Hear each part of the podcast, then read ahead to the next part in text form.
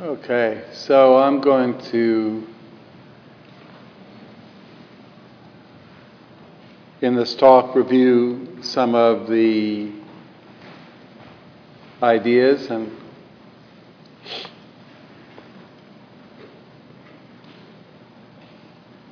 concepts that we've been talking about and uh, hopefully introduce a few more. And uh, that's sort of the way uh, we'll be introducing um, each set of ideas. We'll go over what we've talked about before and then introduce and build, and hopefully that way uh, it'll be easier to digest some of this, uh, these insights. So, to go back to what Jamo was saying uh, this morning, which was uh, very well put and uh, cannot really be overemphasized, that um, humans, we are social animals, pack animals. Uh, we don't have the ability to outrun a lot of our predators. We don't have shells. We don't have great abilities to climb trees. Uh, we don't dig holes and uh, scurry into the ground with any particular alacrity. But one thing we do do exceptionally uh, well is connect. And the reason we do that so well is that we connect on so many different levels.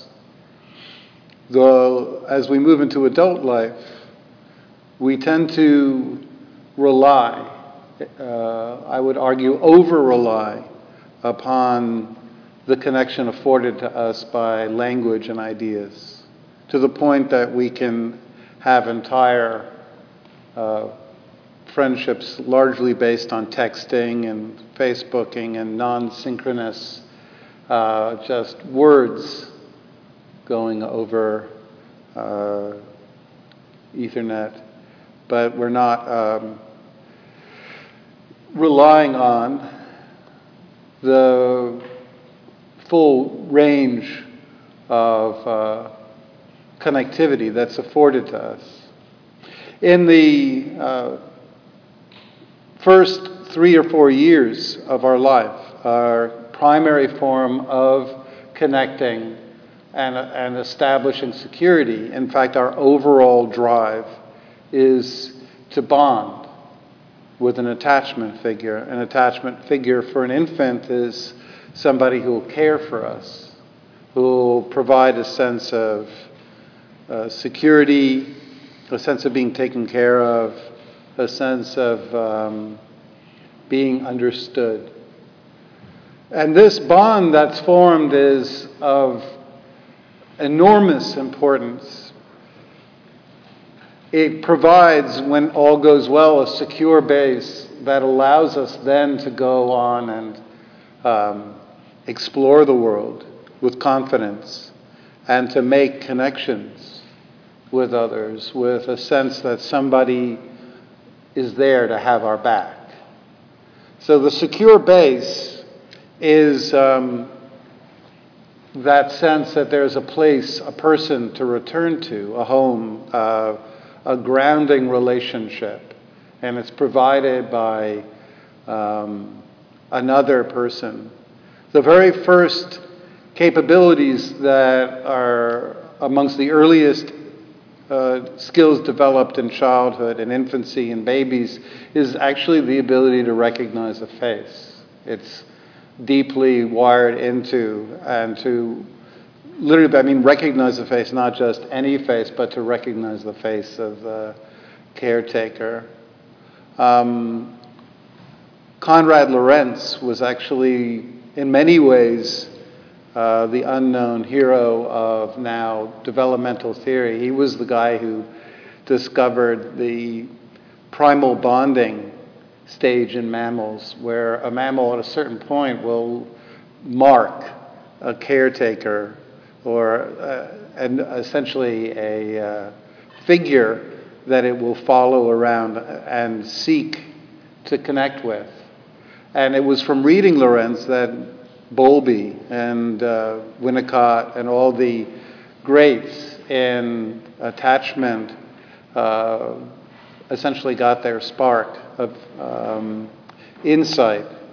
So, this secure base that we need to um, not just feel confident that our needs will be met in adult life, but also confident in relationships that will choose partners that will not withhold love, that will choose people that will be um, available, who will uh, create secure bonds with us. There, um, this connection is afforded by a couple of different techniques. A child looks for one, proximity and attunement, which is simply being seen and being in the proximity of the caretaker that provides safety. And uh, attunement is literally locking eyes or, or being the, the, the sense of being seen in the eyes of the other, which makes us feel when we're completely vulnerable and when we're at a stage of life where disconnection feels like annihilation and death. To be seen, to be attuned to, to be uh, held in the gaze of the other is that sense of, um, is the way that safety is conveyed to the infant. It's not some, it can be, as Winnicott said, the holding, but it's also just the locking of of a glance. And the second thing we need is empathy, mirroring, which is essentially someone to, when we're scared or frightened or angry or frustrated or lonely, a caretaker, a mother, a father, someone mirrors that emotion back to us before the mother might smile and reassure the infant. There's a mirroring which the child feels a sense of, I'm not alone, my emotions are being understood. Emotions are the language that we use to connect. So, if a, when a, a caretaker mirrors back, our signals, our frowns, our tears, our sadness, our joy, our elation, our surprise, when the mother or father or caretaker or the other mirrors that back, we have established a, a, a, kind of communication that uh, can help us get our needs met. So we're not only secure, but now we're getting our needs met. The infant can convey its hunger, its fear, its overwhelm, its approval. And so you can see that we're building on communication. And then uh, finally, as language begins to develop, um, the child looks for sympathy, which is essentially the parent naming the emotional state. And this is important. Eventually, the, the child, like, is three years old, it's running in the playground, it stumbles across a large dog, it cries out, it's terrified, it runs, and the mother or the father goes, Oh, you're scared. You're okay. You're with me. The doggy won't hurt you. But in that moment, besides the mirroring that might happen and the proximity, there's also the sympathetic labeling of the emotion, which now the child can um, incorporate that emotion into its uh, self, its experience through life. So the basic connective emotions that we rely on first are just five. I'm working on Ekman's. There's now uh, in um, uh, various psychological studies across cultures, some people say there's four universal, five universal, seven universal emotions. I'm just going to use the five, you know, um, fear, anger, disgust, joy, and sadness.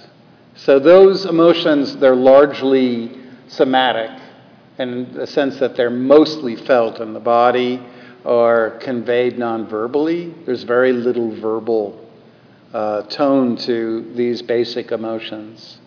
And they're largely transcultural.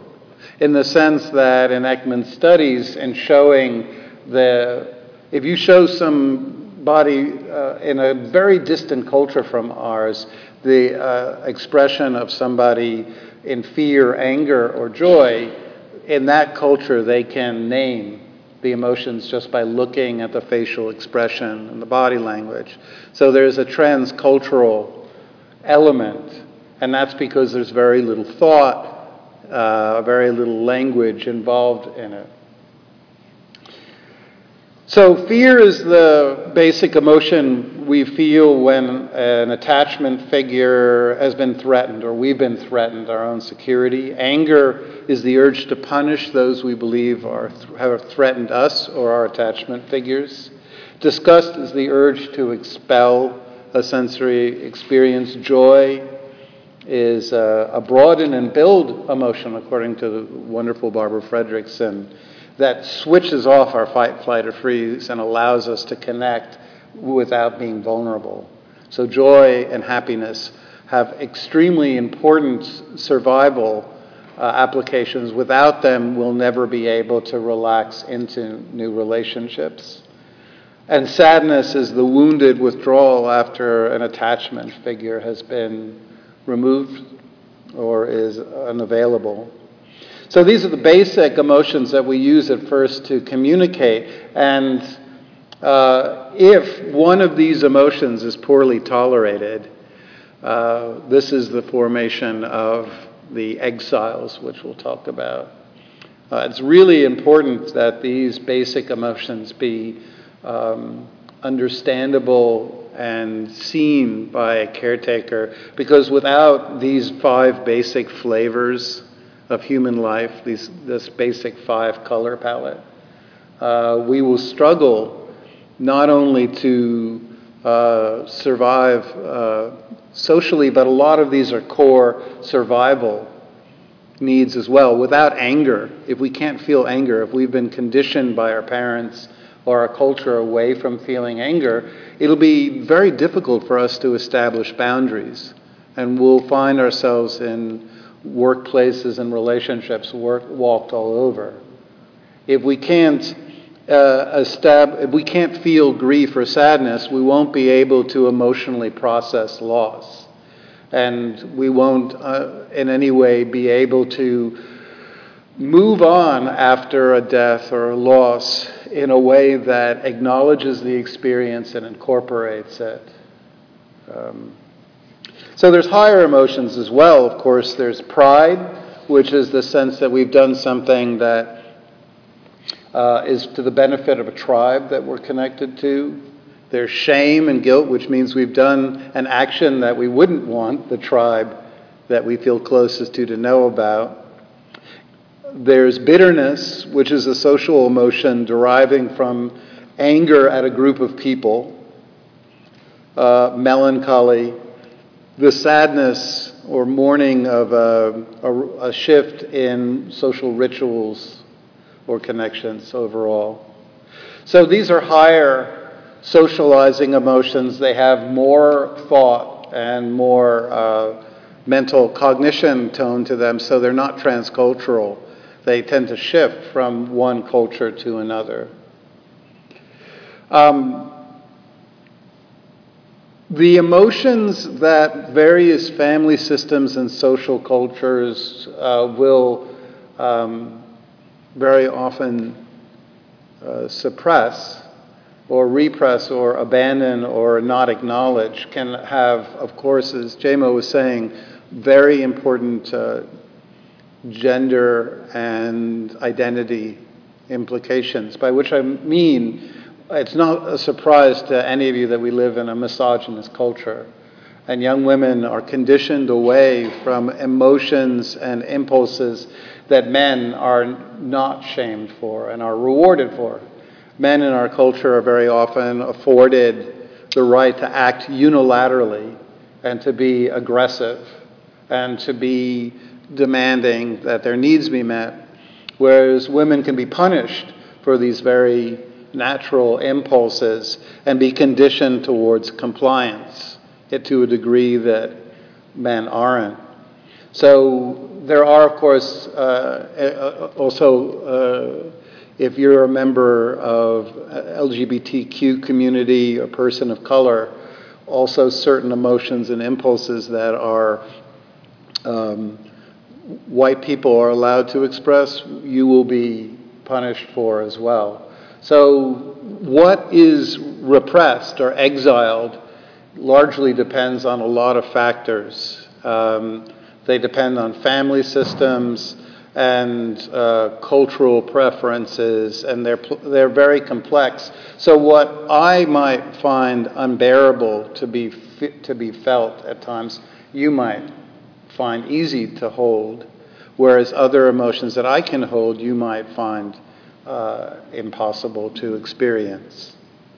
Um, so, as JMO and I have been saying, um, to keep these repressed emotions that were poorly tolerated by people early in our life that we felt abandoned when we expressed our sadness or our anger or our loneliness or our confusion or our weakness or our strength or whatever we were punished for expressing, um, we develop a set of um, maladaptive coping strategies some maladaptive coping strategies, oddly enough, are still tolerated by others, whereas many maladaptive coping strategies aren't, of course, tolerated by others. The maladaptive or the, the sort of strategies we use to keep painful feelings, painful emotional memories of abandonment, wounding, and virtually all of our exiles involve, in my experience, interpersonal life. I mean, all of our emotions as we are social beings involve feelings of being wounded, abandoned, hurt, uh, uh, shut out by other people. So the managers are actions or behaviors that are to a degree acceptable other people will like them for, like us for these behaviors.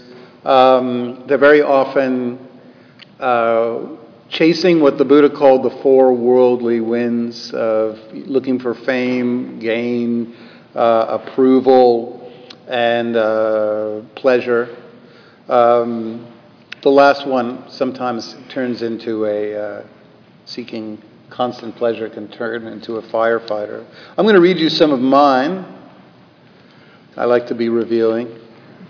So uh, I, I believe in when we name these to not be, uh, to use language that's hurtful, because as JMO was saying, all of these parts of the mind are there to protect us. They're trying in their own way to secure our to secure ourselves in a world that is often unloving and uh, remote and uncaring.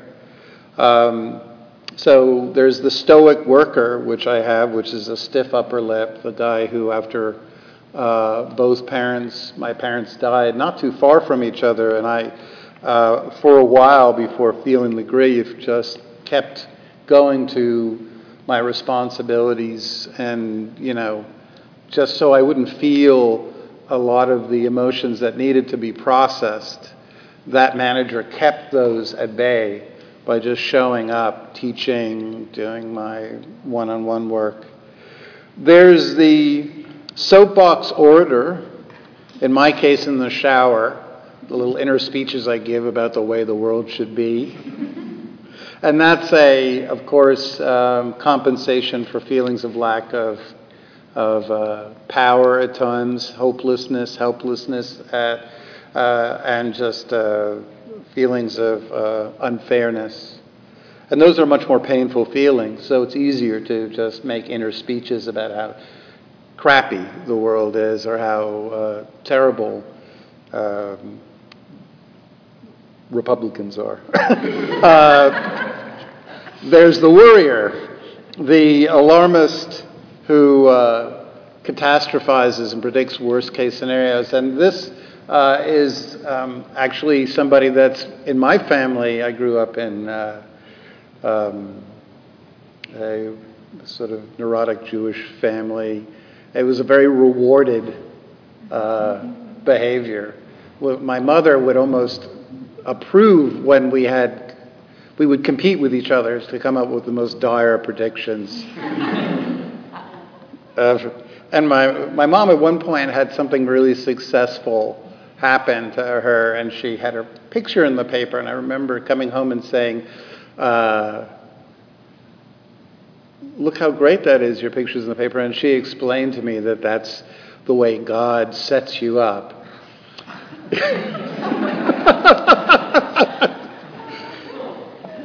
Humorously enough, she didn't, she didn't actually believe in God except when something bad was going to happen, which is as Jewish as you can get. Um, she had an inner critic, and I have an inner critic, which we talked about the prosecutor. And then, of course, there's the appeaser, which in my family was very necessary. I grew up with a very, uh, my dad, when he would drink, could suddenly become violent and rageful. And then he would apologize for throwing plates at my head when he was drunk. And I knew instinctively that I had to immediately accept and say, that's okay. That it was not allowed to say, well, that was terrifying what you did. Maybe you should look into therapy. I mean, obviously, it would have been odd for an 11 year old to say that or a six year old, but, but uh, I was trained to be immediately forgiving. And, and uh, when somebody, uh, throughout much of my life before I did a lot of work on this, would apologize for um, being harsh or cruel or not showing up, my gut default instinct was to say, that's okay, that's okay, don't worry about it. Because my family system set me up for this behavior, which is you don't, you don't, you don't in any way tempt that dragon to once again start breathing fire.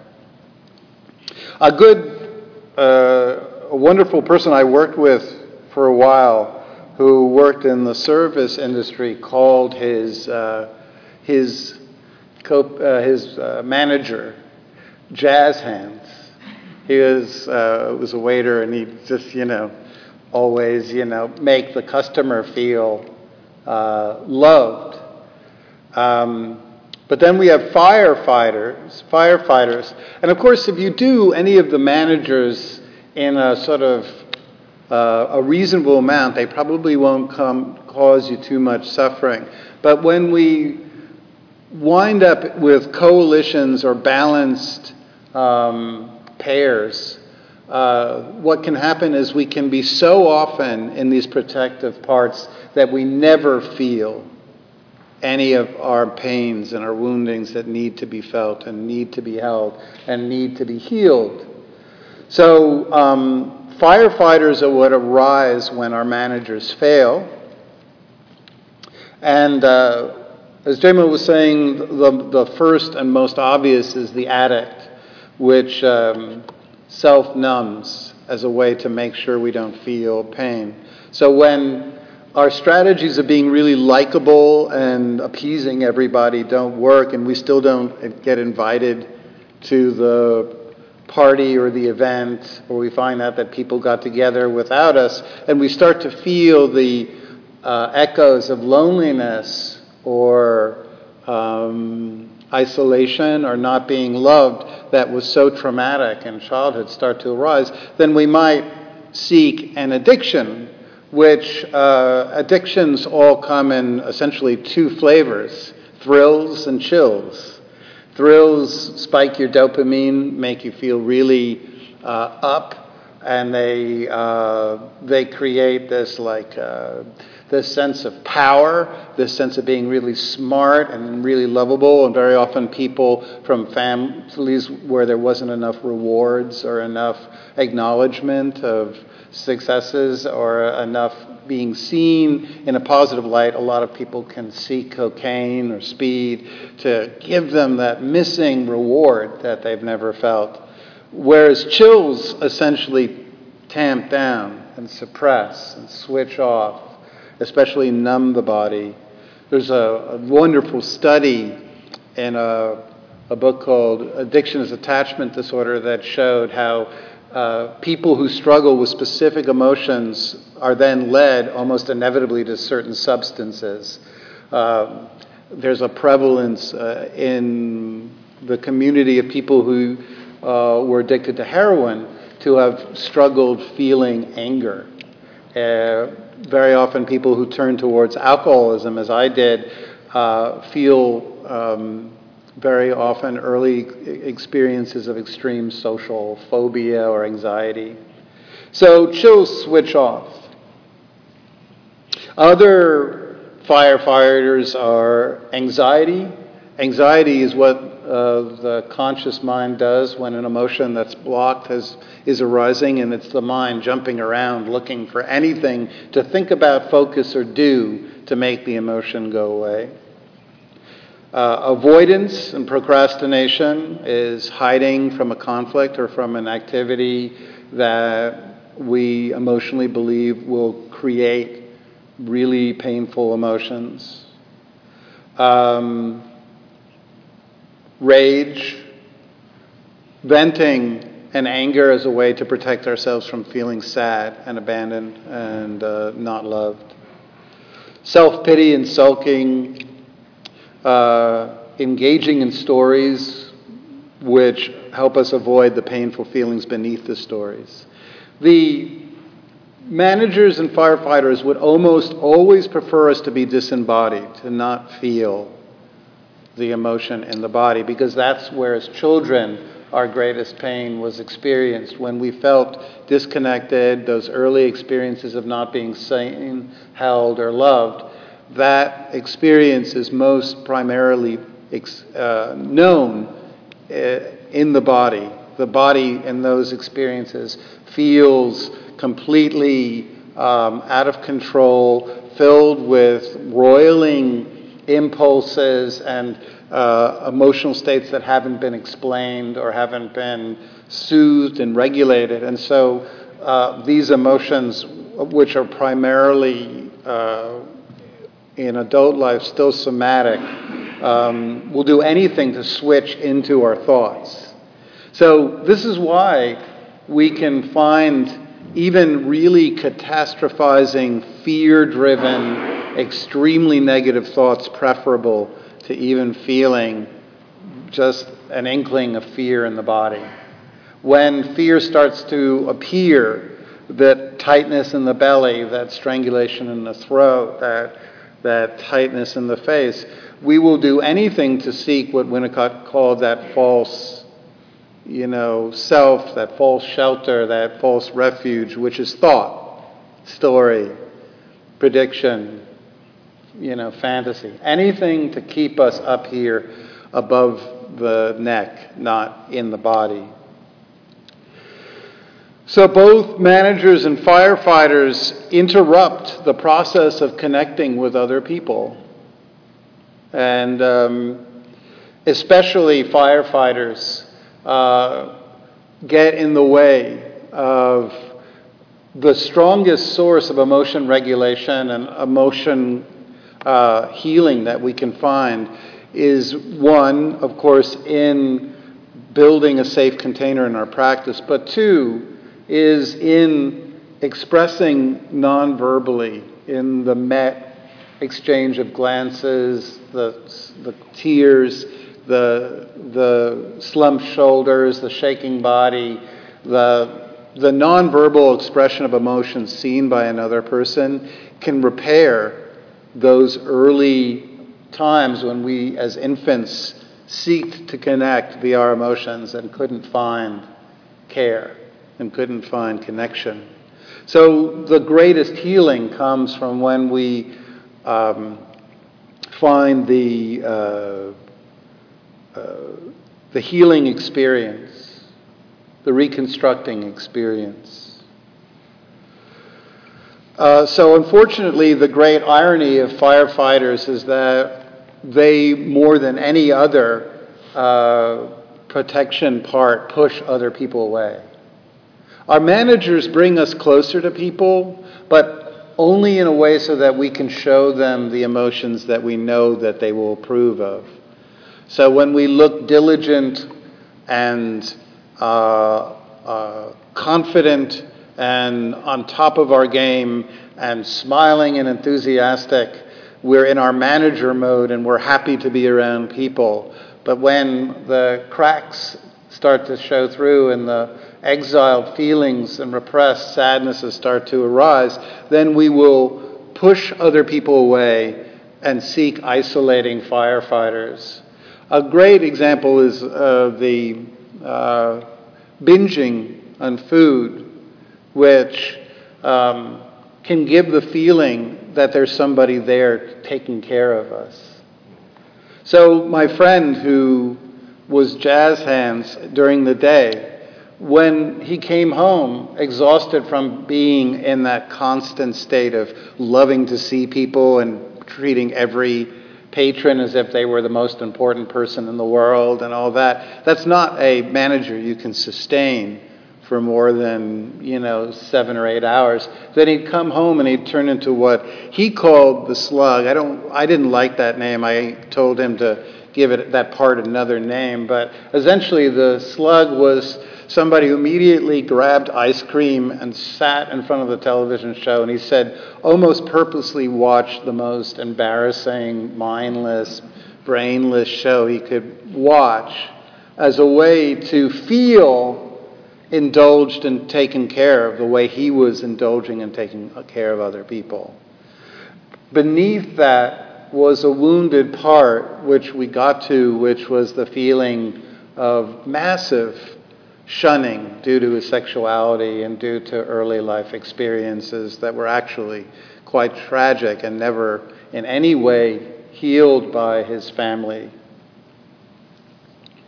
so, um, exiles, again, are the parts of the mind that hold the rejected emotions and memories of the traumatic. Um, so, Arden uh, passed this on. It's in a book that uh, we read, Basil, Bessel van der Kolk's uh, The Body Keeps the Score. It's one of the great books that's come out in the last 10 years about uh, the different modalities that treat trauma.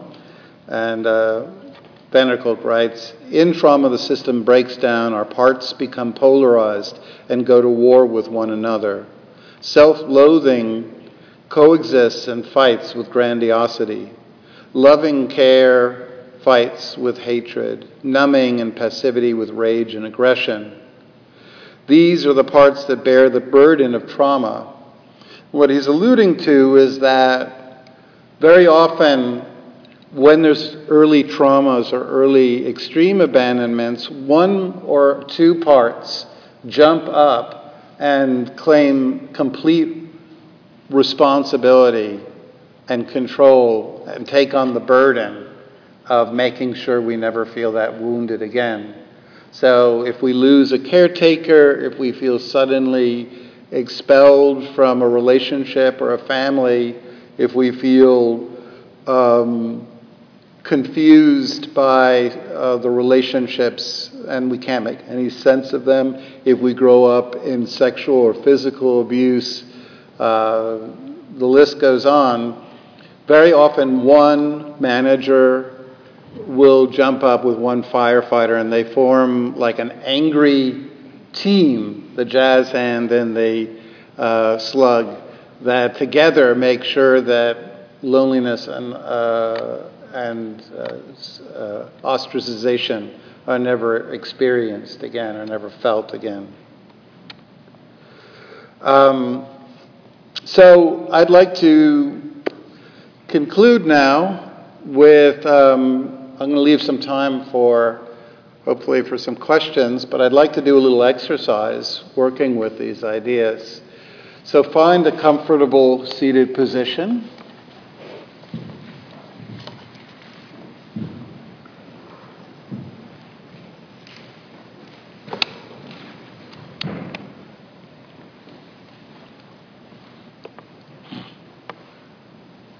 And closing the eyes.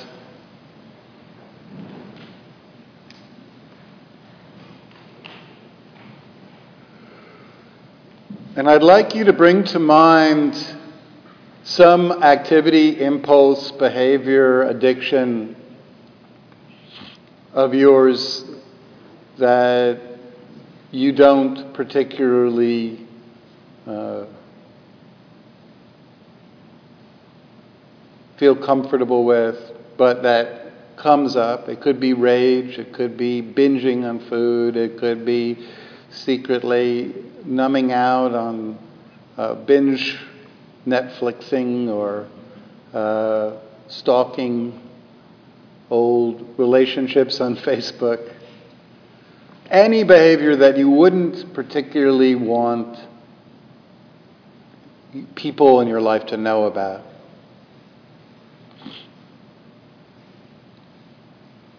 And I don't want you to judge this behavior. I don't want you to judge this, this firefighter or this part. I want us to remember that this part is there to keep us from feeling something deeper and something painful, and that it arises because our normal daily mundane routines have not kept the underlying pain away, which has been activated.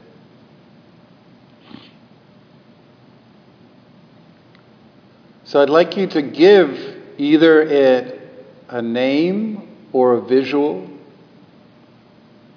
For example, the sloth or the slug could literally be that, or it could be uh, the addict could have a visual. In Buddhism, the addict is depicted with a hungry ghost with the long neck and the little mouth and the big belly. Or you can just give it a name.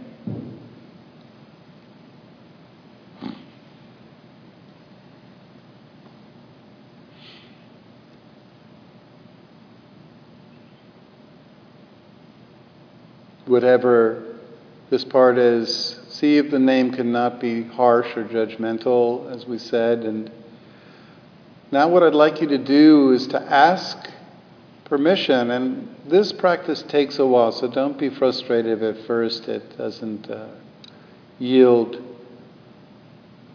immediate results. But ask this part permission to feel what it doesn't want you to feel. What does my rage, my isolation, my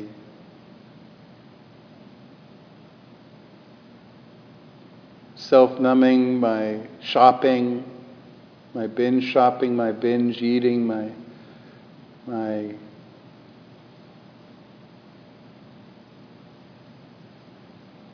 drugs or alcohol or my compulsion to seek sex with people I know won't bring me happiness? What do what what feeling does this part not want me to feel? If I'm binging, is there a feeling of not being cared for that I don't want to feel? If I'm hooking up with people that are not giving me love, is there a feeling of loneliness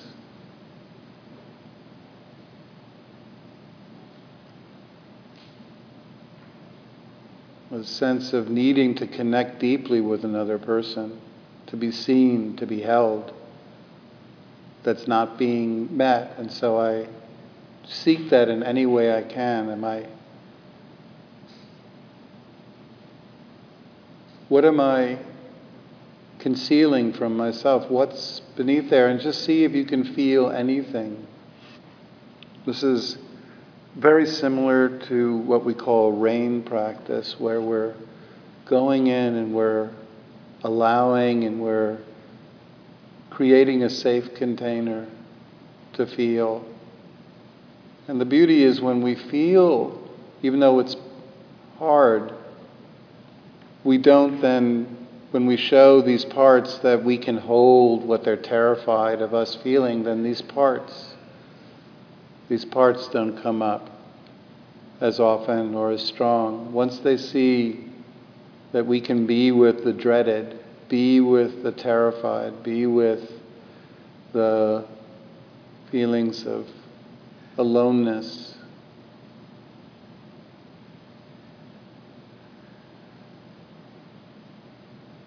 Then those parts begin to see that we're no longer children. And even assure